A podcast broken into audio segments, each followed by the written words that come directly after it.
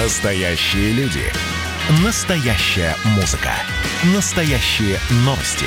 Радио «Комсомольская правда». Радио про настоящее.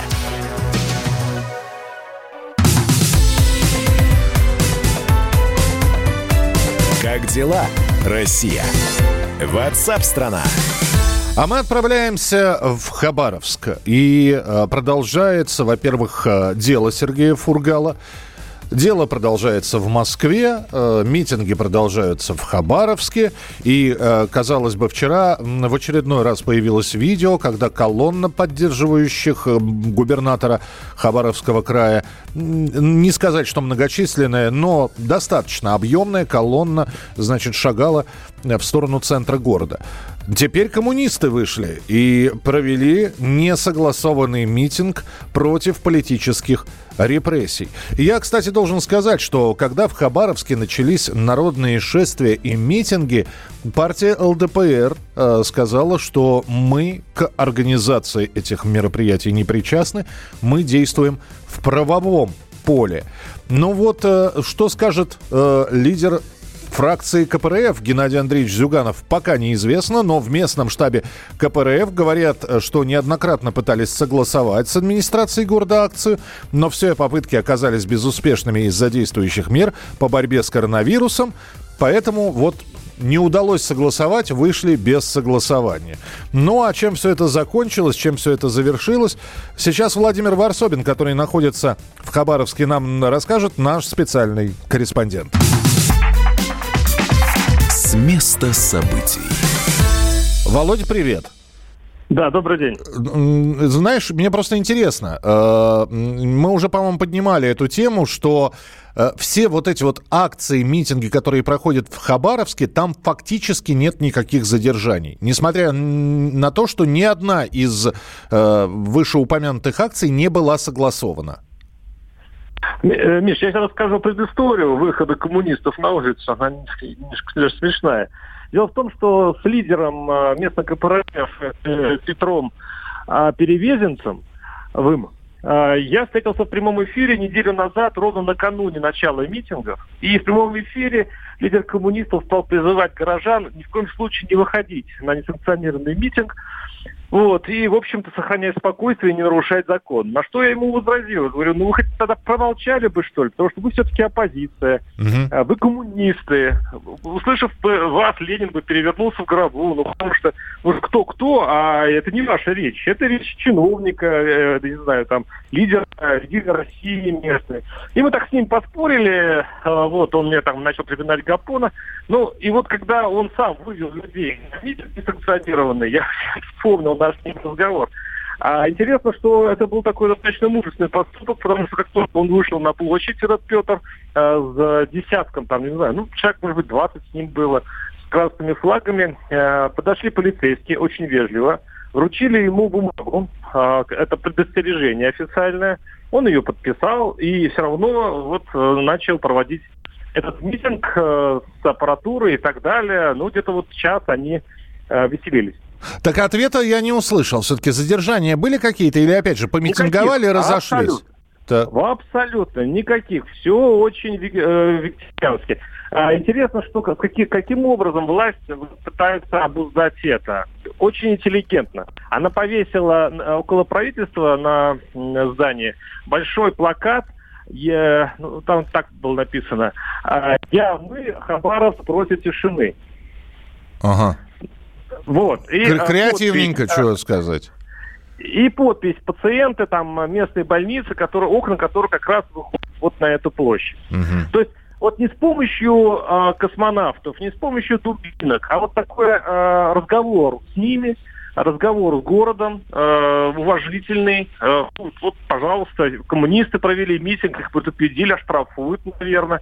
Это вот такое вот цивилизованное, спокойное отношение к митинговой активности, что сильно контрастирует с тем, что мы сейчас видим творится в Москве. Ну, вот, и не, не, не только в Москве, здесь митинги прошли в Беларуси, мы о них тоже рассказывали, там ОМОН особо не церемонился. Прав, виноват, да. Вот да. Такая опытная, Миша, извини, такая опытная площадка, что ли, получается в Хабаровске, вот для будущего. Я а, вот призываю правоохранителей вот изучить. Ведь на самом деле ни мусора не оставляют они за собой, никого, вот стерильно, вот совершенно стерильный протест. То есть он вообще, то есть никакой провокации. И, кстати говоря, вот люди здесь достаточно интеллигентные, воспитанные, и, э, и, и, и, э, общем и протест у него интеллигентный и воспитанный. Слушай, ну расскажи тогда просто, э, понятно, почему люди выходили. Хотя, я еще раз говорю, я сейчас выскажу свое мнение. Я против плакатов «Свободу» Фургалу. Я все остальные требования могу еще принять, но вот свободу, понимаете, ну просто так, наверное, человека в убийствах обвинять не будут, поэтому немного, немного вот этот вот лозунг коробит. С чем вышли коммунисты, скажи? С тем же. Свободу. Свободу. Вот пойми, что слово «фургал» — это... Вот если бы только за фургалы люди бы не вышли.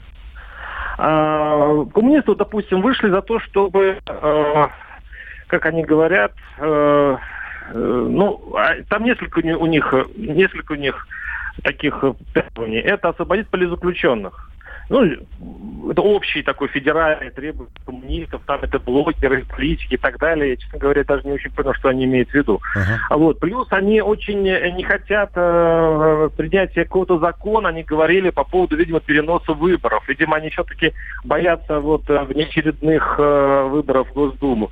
Они вытащили на повестку ровно те э, вещи, которые КПРФ, в общем-то, митингует давно по стране, но коронавирус вот да, прижал вот эту активность. И они вот вырвались с э, таким лозунгом, а почему им можно, а нам нельзя. Они говорят, ну почему вот эти горожане ходят, значит, по, по улицам и с ними ничего не делают. А мы вышли, вот нам сразу подошли полицейские и взяли предупреждение. Наверняка штрафуют. Ну, есть вот такая у них история. Слушай, ну интересно, интересно. Кто дальше? Мне просто... Э, кто следующий? Вот. Э, как обстановка в городе? Вот буквально на 20 секунд. Спокойная, то есть рабочая? Нервная. А, нет, ну на самом деле люди все говорят, кто приедет. Все ждут наконец-то губернаторов. И, а, ну, естественно. И а, вот эта пауза, которую взяла Москву, она непонятным местом. Что это значит? У них нет кандидатур, или Москва какую-то новую спецоперацию должна провести. В общем, все находятся в напряжении. И завтра здесь будет большой митинг или его не будет вообще, а это будет говорить, что вообще город как бы... Ну вот, многие прогнозируют завтра продолжение этой истории. Спасибо, Володь. Но это вообще интересно проанализировать. Э, спустя какое время после ареста губернаторов, а я напомню, что Сергей Фургал 12-й, по-моему, по счету, вот сколько времени проходило с момента задержания губернатора и с момента назначения нового человека? Мы продолжим разговор в программе WhatsApp страна через несколько минут. Далеко не уходите. Как дела, Россия? Ватсап-страна! Когда армия. Состояние души. Военное ревю на радио «Комсомольская правда». По вторникам и четвергам полковник Виктор Баранец метко стреляет словом. Ну а теперь, если Эрдоган только заикнется, мы ему представим большую розовую дулю к носу. Ну правильно же. А полковник Михаил Тимошенко подает снаряды. Вся правда о настоящем и будущем наших вооруженных сил. Ну и немного армейских байк. Медведя можно научить стрелять из автомата. В прямом эфире. Слушайте и звоните. Военное ревю. По вторникам и четвергам в 16.00. По московскому времени. Никто не уйдет без ответа.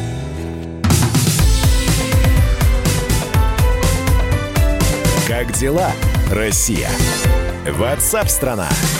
Продолжается прямой эфир радио «Комсомольская правда». Здравствуйте, меня зовут Михаил Антонов. Спасибо, что присылаете. Но здесь и фотографии присылают, и видео. Да, Ростов-на-Дону затопило. Кто не был на море, съездите в Ростов-на-Дону. Там машины сейчас, ну, и скажу, что плывут.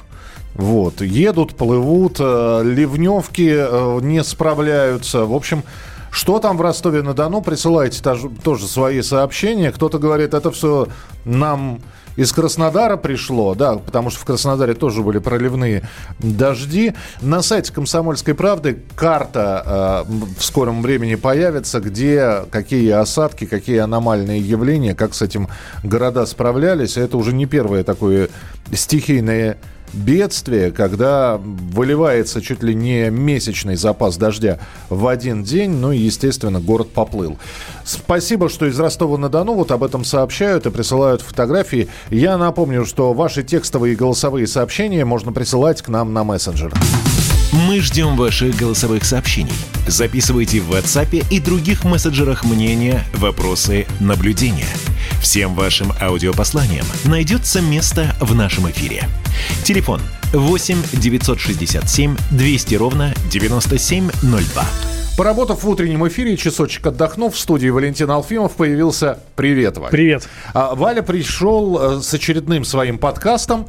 Вот, он э, посвящен отцовскому взгляду на воспитание детей. Но перед тем, как этот подкаст мы послушаем, я хотел бы сейчас, во-первых, Валентина ознакомить с данными опроса, а во-вторых, спросить, а как у него. Почти каждый пятый россиянин, то есть 18%, заявили об ухудшении отношений с супругом во время самоизоляции. Угу. Не... У меня с супругом все хорошо. У тебя с супругом все хорошо, да? Вот он и камент-каут случился в эфире. А, я не хочу сказать, что там все дело до развода доходит. Нет, ссориться стали чаще, недопонимание, огрызаются. То есть вот именно в эту сторону ухудшения отношений. Раньше еще как-то о, привет, ты с работы, я с работы, и мы все с работы, да, и уставшие вроде, давай поедим и баиньки. Вот. А так э, во время самоизоляции, да еще и если на удаленке, все сидят дома. У тебя как, скажи? Ну, это серьезно только. Ну, серьезно? Ну, то есть одно признание услышали, давай второе. Слушай, ну, да, мы этот, э, этот карантин, эту самоизоляцию провели все вместе, вместе с семьей. Это было непросто, но... Для кого? Ну, для всех. Для всех. Для всех. Ну, детям, наверное, проще всего было в этом плане. Вот. Потому что, ну что, родители рядом всегда, уроки делать не надо, хотя вроде и надо, ну и не надо. А мы на даче были, Миш, ты так глазами нет, не бегаешь. Нет, поэтому. родители рядом, это, это значит, э, куда полез, а это нет, не трогает. Еще не... в, они еще в том возрасте, когда, когда родители не бесят. Ты чего затих там? То есть вот подраз... это... раздражают, но не бесят. Понятно, нет. да. Вот. А что касается взрослых, ну, это было, конечно, непросто, да. Непросто. Но не, пережили, все хорошо. А сколько раз э, разговаривали про развод? А, ну, бывало. Бывало. Так скажем, бывало. бывало. Да. Слушай, ну я... У меня же сын только родился, да, и мы уехали на дачу, совсем, он совсем еще маленький был, и он вырос практически на даче на свежем воздухе. Слушай, я знаешь, сколько с ним гулял? Я, помню, с одним ребенком в жизни столько не гулял. Тогда объясни, почему ты про сексуальное воспитание сделал подкаст. Потому что пришло время. Вот. Потому что вот, пришло вот время. Он, свежий воздух дачный. Это, да, это, ну, вы понимаете, что это про старшего. Вот, пришло время. Это тот самый момент, который ты понимаешь, что он рано или поздно наступит, но ты никогда не знаешь, когда. И ты никогда не бываешь к этому готов. Не бывает за, написанной речи заранее для того, чтобы сказать, сын, вот я должен тебе сказать, что нет. То ли дело в наше время, когда все знали сами, да? Вот. Ну, да, да, вот в этом, ну, я не считаю это хорошо, понимаешь, вот поэтому я считаю, что с сыном надо разговаривать. А вот как нужно разговаривать? Сейчас Валентин Алфимов в своем подкасте обязательно расскажет. Спойлер, На... я не знаю. Зачем мы это будем слушать? На сайте «Комсомольской правды» все подкасты Валентина. Ну, а прямо сейчас новинка.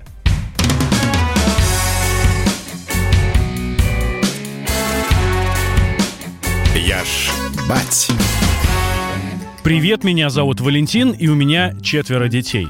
Когда я начинал писать подкасты про отцовство, больше всего боялся именно этой темы. Когда я общаюсь со своими детьми, то каждую секунду в голове держу «Ребята, пожалуйста, не сейчас и не завтра, а может быть совсем не надо?» Но этот вопрос как рода у беременной женщины. Хочешь ты или нет, боишься или ждешь, они все равно будут. С этим надо только смириться. Разница только в том, что дату родов научились достаточно точно прогнозировать, а вот вопрос сексуального воспитания – нет. Нет такого, что в 12 лет и 2 месяца, плюс-минус неделя, надо заняться этим вопросом. Он всегда неожиданен. Сейчас постарчески скажу. Молодежь уже не та. Но это мне просто поворчать хочется. На самом деле та еще. И ничуть не хуже нас с вами. Неужели вы в период гормонального становления думали исключительно о шахматах и паяльниках? Неужели не засматривались на красивых актрис и даже героинь мультфильмов? Тут особый привет гаечке из Чипа Дейла, секс-символу детей начала современной России. Неужели... Ладно, так можно очень далеко зайти. А когда становились чуть постарше, уже не просто замечали вокруг, а даже начинали искать. В журналах, по телевизору и где только можно. Тут вспоминается анекдот. Мы с мамой в твоем шкафу нашли порно-журналы. Спрашивается, зачем мы тогда платим за интернет? Очень говорящий сейчас. Потому что интернет все изменил. На самом деле нет. Только способ доставки информации.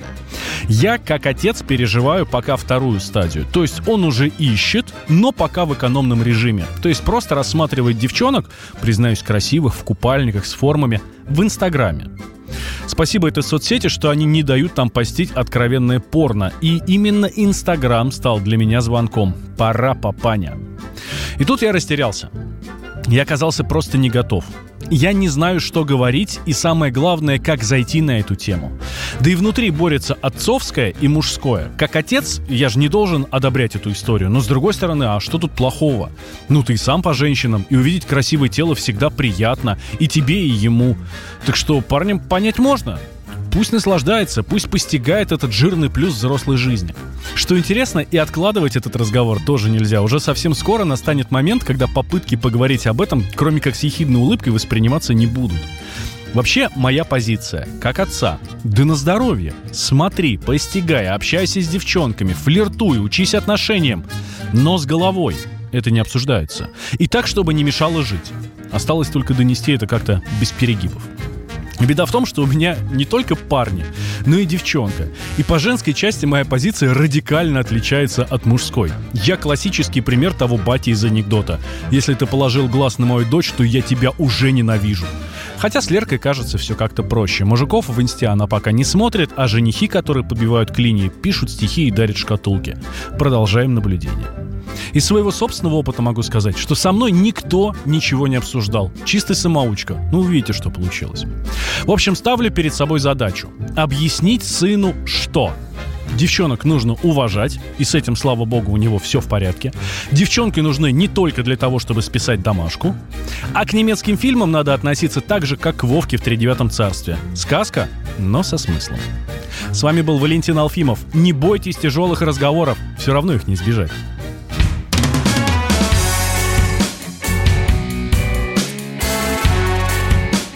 Я ж бать.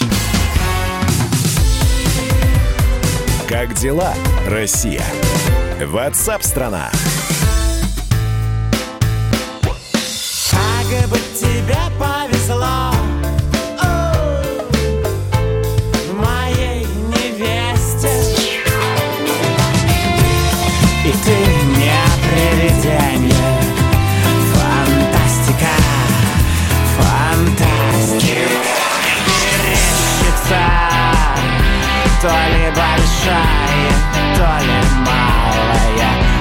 медведица Комсомольская правда. Радио поколения Мумий тролля.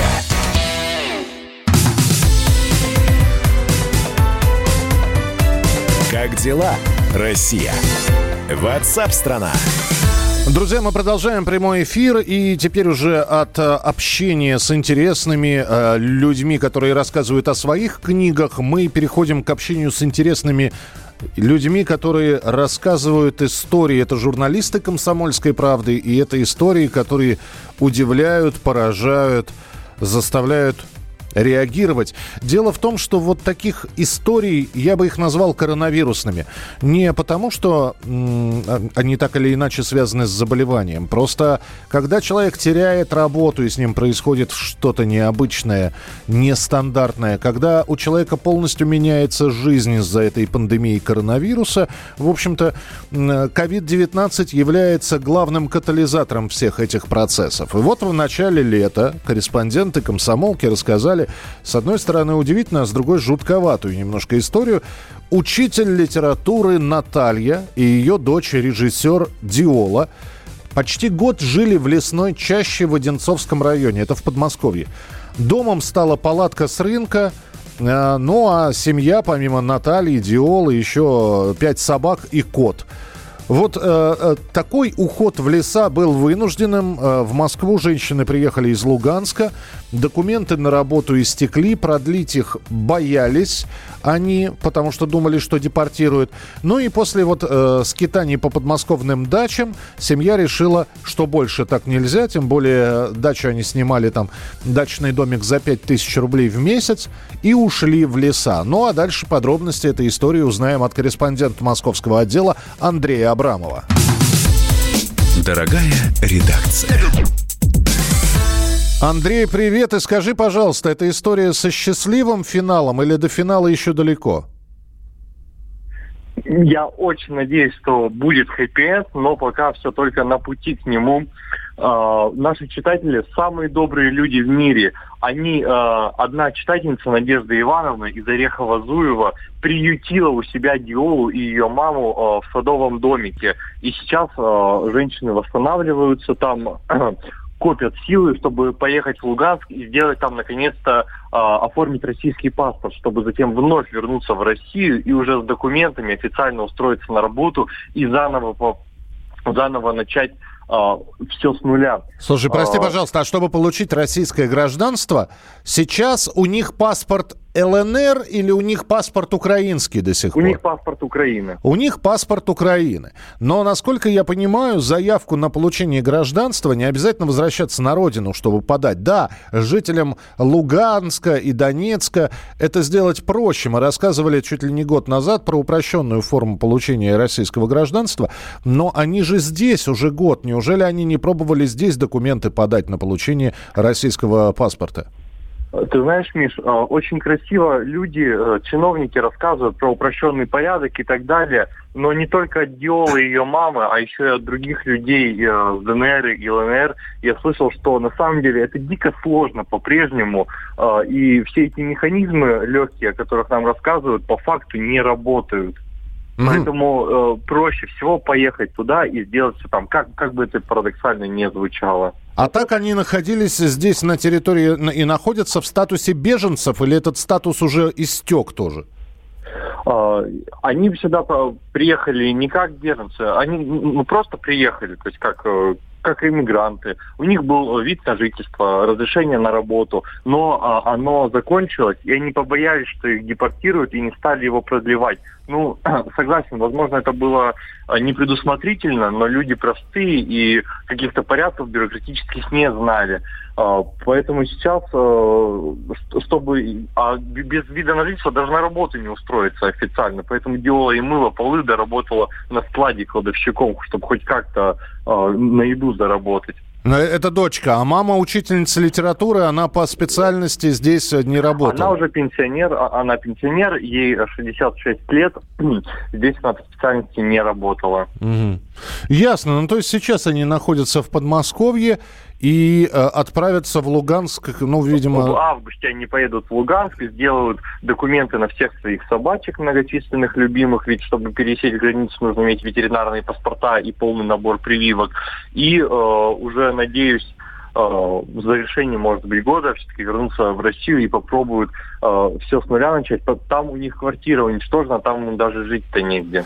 Я все понимаю, Андрей. И, э, казалось бы, вот такие люди, они только на, э, сочувствие вызывают, и сожаление, и желание, наверное, помочь им, но все-таки подспудно возникает вопрос один. А что же они так тянули? Но вот им, они месяц жили в палатке. Ну да, жаркий месяц был. Чего там говорить? И действительно... Они год жили в палатке. А, они год жили в палатке? Они год жили в палатке. Я-то я думал, что это вот эти вот месяцы пандемии. Они год жили в палатке. Это, это ж какое надо нечеловеческое терпение. Зна- на- Значит, все устраивало. А, Вопросов по этой истории масса. Я всех и все они есть в моем большом репортаже на сайте kp.ru как беженки из Луганска год выживали в подмосковном лесу. Там все подробно рассказывается. Они сначала думали, что за три месяца накопят денег на обратный билет и деньги на первое время, чтобы снять квартиру в ЛНР, потому что, еще раз повторю, война уничтожила их жилье. Деньги они за три месяца не смогли накопить, потому что работала только дочка, работала неофициально, там, мы все знаем, какие там копеечные зарплаты. Ну, остались на осень, думали, ну, уедем осенью. Опять не накопили. Там уже и зима подошла. Зима была теплая в этом году в Москве, с ними собаки.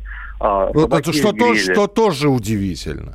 Что тоже Да. удивительно, потому что, как говорил великий э, Антуан де Сент-Экзюпери, мы в ответе за тех, кого приучили. То есть э, им мало того, что не хватало на себя, им нужно было еще и собачек каким-то образом кормить, да. Но если тебе не хватает на, на собственное жилье, да, ну, казалось бы, экономи на всем, ну, за- заводят пять собак.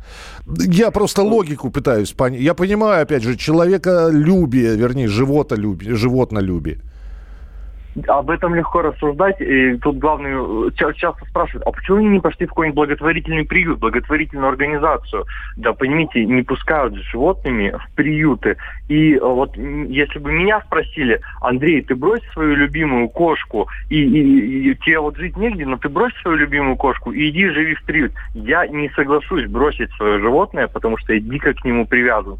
Поэтому тот, кто ну, не имеет домашних животных, просто не поймет вот этой проблемы э, и э, вот этой привязанности к меньшим братьям. А животные из Луганска прибыли вместе с ними, или они их здесь уже?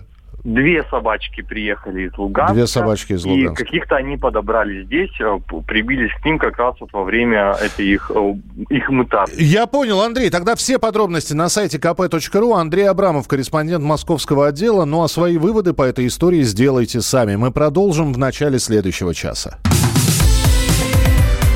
Как дела, Россия? Ватсап-страна! Видишь,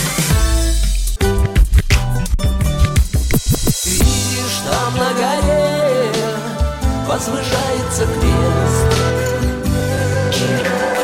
Я раньше и не думал, что у нас на двоих с тобой одно лишь дыхание. Ален Делон говорит по-французски. Комсомольская правда. Радио поколения Наутилуса Помпилиуса.